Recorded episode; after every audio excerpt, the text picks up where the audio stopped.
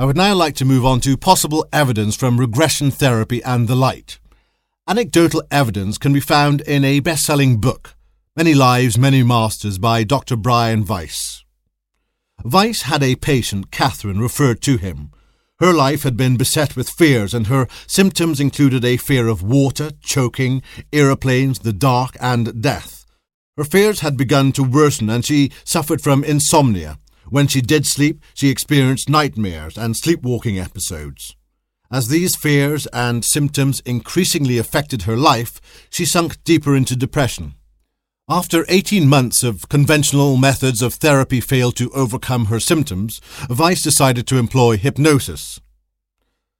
During these sessions, Catherine revealed many secrets of life and death and also acted as a conduit for information from highly evolved spirit entities. Catherine was alleged to have had 86 previous lives in a physical state.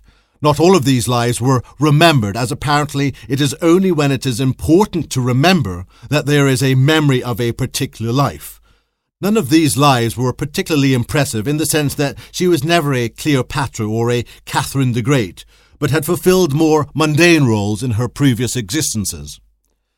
In its entirety, Many Lives, Many Masters is a thoroughly interesting and compelling book, but it is the instance of light which is most relevant here. It appears that at the end of each of her lives, Catherine encountered the light, and there would be a wait of minutes in the same session before she found herself in another lifetime. She variously described this light as becoming brighter and more luminous, a wonderful, energizing light, and a light around and spirits, other people. In one session and in a hypnotic state, Catherine declared of the wonderful light that it was brilliant and that everything came from the light and that our soul immediately goes there upon death. It is like a magnetic force that we are attracted to. In another hypnotized state, when she saw the light, Weiss asked her whether the light gave her energy, to which she replied that it was like starting all over again, a rebirth. He also asked her how people in physical form can feel this energy, to which she responded, by their minds.